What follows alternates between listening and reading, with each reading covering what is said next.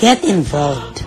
In Heart Ministries exists to lead people worldwide into a growing relationship with Lord Jesus Christ and to strengthen the local church. As part of our mission, we want to come alongside you with unique resources designed to help you grow closer to God, to encourage, enlighten, and inspire you. We also invite you to join us in reaching millions across the globe with the life-changing message of the gospel. With your prayers and support, there is no limit to what God can accomplish through the ministry of Herd Ministries.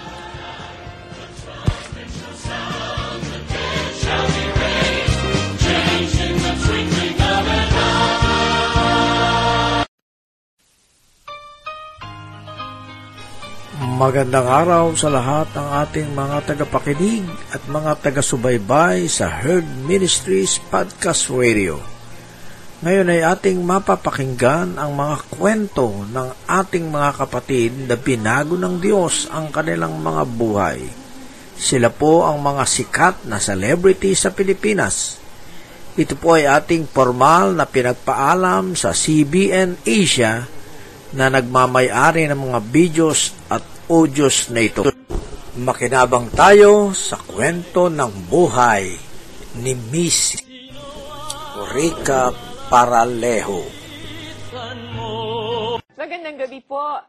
Ang ating panauhin ngayon ay nagsimula bilang isang child star sa isang children's variety show.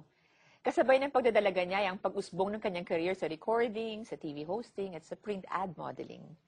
Pinakita niya ang versatility niya sa pag-arte sa iba't ibang movie genre, gaya ng comedy, action, at horror. Di rin may pagkakaila na nagpa-sexy siya sa ilang pelikula at sa mga magazine covers. Pero ngayon, ako na magpapatunay sa inyo, ibang-iba na siya. Mga kaibigan, please welcome ang aking anak-anakan, si Rica Peralejo. Hi, Rica. Tita. So nice to be here. I know you're so busy. You've got a soap, and then you've got a daily Morning show, show. morning show, and then I have school. may bago ka pang role ngayon. Estudyante ka na. Yes, ayan ang aking ah, joy nowadays. Oh, you didn't you didn't take formal schooling sa high school. Hindi po, um, for, for, after the grade school, Oo. grade 6 yun, um, I had to stop because nagkaroon ako ng pneumonia twice. Okay. And then after that, parang my parents told me, ah, they asked me, ano bang pipiliin mo? Kasi nagsasuffer yung isa. Uh-huh. Sabi ko, syempre parang, oh, show business. Kasi natutuwa pa ako eh. So, pinili ko yon And then for four years, parang chinatsaga ko siya ng home study. Home you bring you bring home modules until I lost interest na nawala siya completely. Because Rica's 26 and she's back in school. Actually, pareho nga niyang first year college yung aking bunso. Schoolmate, Oh, yes, freshies. freshies Pero kami ni imagine, Biko.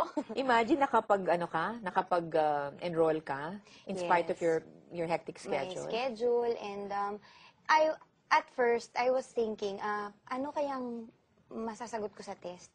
Yun yung nasa head ko. Of course, I did naman my reviews, I did the pep test, kinumpleto ko lahat ng requirements, but four years is still different. Of course, for normal kids. And ako, kung i-compare mo, what do I know? Hindi ko nadaanan yung normal na high school. Wala akong prom, yung gano'n. so, hindi ko talaga alam na papasa ako. So now, nawala ka na dun sa dating ginagawa mo na, dati wholesome ka, tapos biglang naging pa-sexy. Right. So, ano nag-udyok sa'yo na mag-iba na ng landas? To take a different path already towards in, in showbiz? Well, first, I started as wholesome naman talaga. And then, I stumbled upon the sexy. And that gave me a lot of glory. Yung talagang, parang everywhere ako magpunta, kilala nila ako. Mm-hmm. Tsaka, people look at me, yung, they, dis, eh, men Parang, "Uy, Rico me." Ganun, Perelejo, oo, sexy, syempre, sexy. talagang, feeling ko, ay, ang ganda ko. Actually, hindi nila naiintindihan ng ibang tao kung anong totoong ibig sabihin Yes. ng sexy. Lahat tayo, nung hindi pa natin kilala si Lord, gusto natin matawag tayong, oh, yung sexy mo. But actually, if you look in the dictionary, the meaning of sexy is arousing sexual interest. So, do you really want to be sexy na parang yes. ang mga imahinasyon, imahinasyon ng mga lalaki kung ano-anong umaandar, di ba? Ayaw naman natin. ng At ganun. first kasi, I was, uh, when, when you told me that, tita, si tita kasi nagsabi talaga sa akin nun, parang feeling ko pa rin, okay pa rin na tawagin akong sexy. Hindi naman ako ganun inside. But uh, when I, I found out about the meaning, and of course, by reading the Bible, magre-reveal talaga siya sa'yo na hindi mo, you can't deny eh, na ikaw yung sin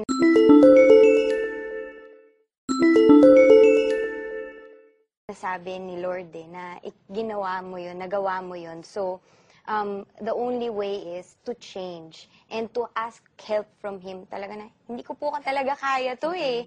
Yung mga ganitong bagay, masyadong malaki for me.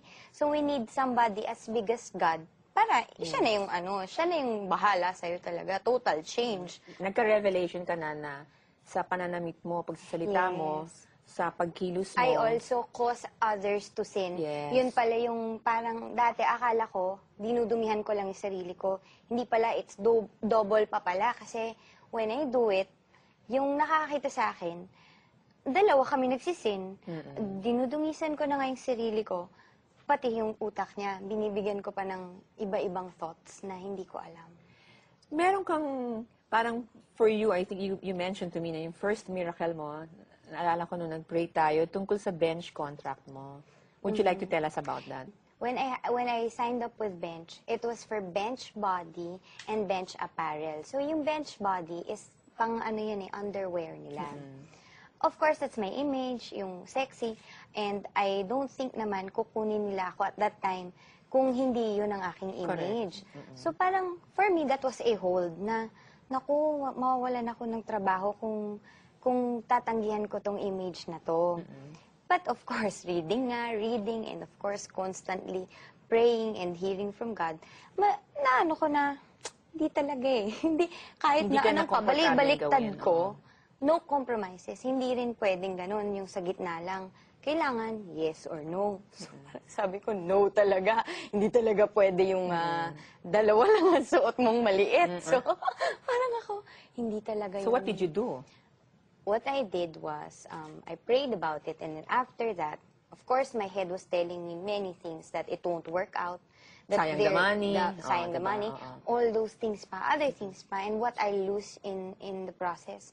But I said, okay, but I just have to do this. Talagang very strong in my heart. Ito yung kailangan gawin. I wrote him a letter. And I told him na I'm now back in school. Everything that's all the change. I, I'm sorry, yes, for to Mr. Ben Chan. And leap of faith, talagang He understood your situation. try lang talaga na sana maintindihan niya buong, ano, buong katauhan ko talaga nilagay ko sa letter. Please, please sana maintindihan ni Mr. Ben Chan.